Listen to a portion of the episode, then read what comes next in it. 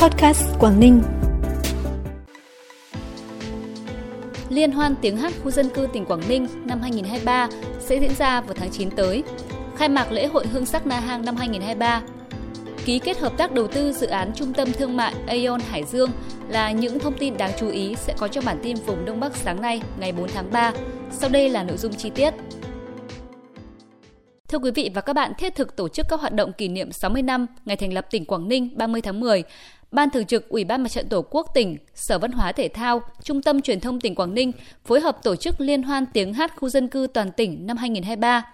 Với chủ đề Khát vọng xây dựng tỉnh Quảng Ninh kiểu mẫu, giàu đẹp, văn minh và hiện đại, Liên hoan tiếng hát khu dân cư toàn tỉnh năm 2023 được tổ chức nhằm ôn lại truyền thống cách mạng hào hùng, vẻ vang của Đảng bộ, chính quyền và nhân dân các dân tộc tỉnh Quảng Ninh qua 60 năm xây dựng và phát triển. Liên hoan được tổ chức ở 3 cấp, cấp xã, cấp huyện và cấp tỉnh. 13 đội văn nghệ của 13 khu dân cư xuất sắc nhất của 13 huyện thị xã thành phố trong tỉnh sẽ tham gia liên hoan cấp tỉnh được tổ chức vào tháng 9 năm 2023 tại thành phố Hạ Long. Vào 20 giờ ngày 4 tháng 3 tại quảng trường Na Hang sẽ diễn ra lễ khai mạc lễ hội Hương sắc Na Hang năm 2023. Tại lễ khai mạc, ngoài chương trình nghệ thuật đặc sắc, ban tổ chức sẽ công bố kỷ lục Guinness Việt Nam tuyến đường Hoa Lê giải nhất Việt Nam. Trước đó trong khuôn khổ lễ hội còn diễn ra liên hoan các câu lạc bộ dân vũ mở rộng, giải marathon quốc tế năm 2023, giải Việt giã tiền phong năm 2023, các hoạt động trải nghiệm ngắm cảnh check-in tại chợ đêm và tuyến phố đi bộ, điểm cây hạnh phúc, trưng bày và bán sản phẩm đặc trưng tại chợ đêm.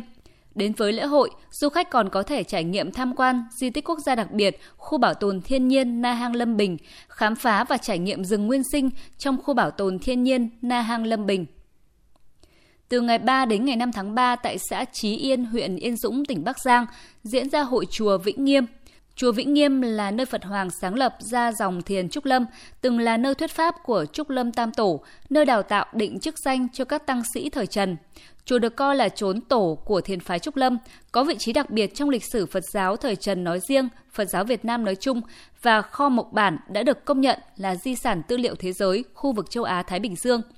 với việc từng bước khôi phục đầy đủ các lễ nghi, các hoạt động văn hóa theo đúng hồ sơ đã trình công nhận di sản văn hóa phi vật thể quốc gia, lễ hội chùa Vĩnh Nghiêm năm nay được tổ chức với những nét độc đáo thể hiện ở cả phần lễ và phần hội. Bản tin tiếp tục với những thông tin đáng chú ý khác. Công ty trách nhiệm hữu hạn Aeon Việt Nam cùng với công ty cổ phần thương mại và dịch vụ Tuấn Kiệt HD vừa ký kết hợp tác đầu tư dự án Trung tâm Thương mại Aeon Hải Dương – Dự án Trung tâm Thương mại Aeon Hải Dương là dự án thứ 60 của Nhật Bản tại Hải Dương và là dự án đầu tiên trong lĩnh vực thương mại dịch vụ. Khu đất xây dựng trung tâm thương mại nằm ở khu đô thị phía nam thành phố Hải Dương. Trung tâm sẽ có kiến trúc mang hình ảnh giải lụa mềm mại, hòa hợp với thiên nhiên, dự kiến là khu công viên mua sắm cộng đồng, có đầy đủ các chức năng, tiện ích hiện đại. Khách hàng có cơ hội trải nghiệm không gian mua sắm cùng các dịch vụ giải trí đậm chất Nhật Bản.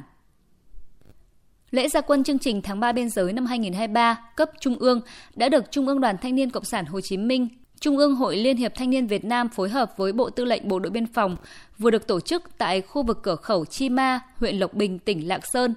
Với chủ đề Biên cương Tổ quốc tôi, chương trình tập trung triển khai ba nhóm nội dung trọng tâm là đẩy mạnh tuyên truyền, giáo dục về truyền thống, tình yêu quê hương đất nước và trách nhiệm của tuổi trẻ đối với nhiệm vụ bảo vệ chủ quyền lãnh thổ, an ninh biên giới quốc gia, hải đảo trong tình hình mới, các hoạt động tri ân, giao lưu, tọa đàm kết nghĩa và các hoạt động an sinh xã hội. Trong khuôn khổ chương trình tại tỉnh Lạng Sơn, ban tổ chức đã trao 50 suất quà cho các nạn nhân dioxin, 80 suất học bổng, 500 chiếc áo ấm cho các em học sinh, 1.000 lá cờ tổ quốc cho các gia đình tích cực tham gia bảo vệ đường biên mốc giới, khám tặng quà cho 500 người dân, học sinh trên địa bàn và một số hoạt động thiện nguyện khác. Chương trình Caravan Thiện Nguyện 2030 lần thứ 30 năm 2023, Điệp trùng Đông Bắc, Điệp trùng Thương tại tỉnh Hà Giang sẽ được tổ chức vào cuối tháng 4 tới. Chương trình được tổ chức nhằm quảng bá du lịch Hà Giang tới bạn bè trong và ngoài nước về vẻ đẹp hùng vĩ của cao nguyên đá Đồng Văn, khám phá giao lưu và tìm hiểu con người, văn hóa, trải nghiệm những cung đường, danh lam thắng cảnh nổi tiếng của tỉnh, đồng thời thực hiện chương trình thiện nguyện, trao tặng nhiều phần quà thiết thực cho các em học sinh của tỉnh với tổng trị giá quà tặng trên 2 tỷ đồng. Phần cuối bản tin là thông tin thời tiết. Thưa quý vị và các bạn, trong ngày hôm nay, do ảnh hưởng của không khí lạnh lệch đông nên tại các tỉnh miền Bắc trời nhiều mây vào đêm và sáng, có mưa nhỏ vài nơi. Trời ngưỡng rét với nhiệt độ thấp nhất ở ngưỡng từ 15 đến 18 độ. Riêng một số nơi thuộc vùng núi cao như Đồng Văn Hà Giang, Mẫu Sơn, Lạng Sơn, nhiệt độ có thể dưới ngưỡng 15 độ. Sau đó vào ban ngày trời có khả năng hứng nắng nhẹ, nhiệt độ ban trưa có thể tăng lên ngưỡng từ 22 đến 25 độ. Sau đó từ khoảng ngày mai, mùng 5 tháng 3, không khí lạnh suy yếu, nền nhiệt có xu hướng tăng nhẹ. Thông tin thời tiết vừa khép lại bản tin hôm nay. Cảm ơn quý vị và các bạn đã quan tâm đón nghe. Xin chào và hẹn gặp lại.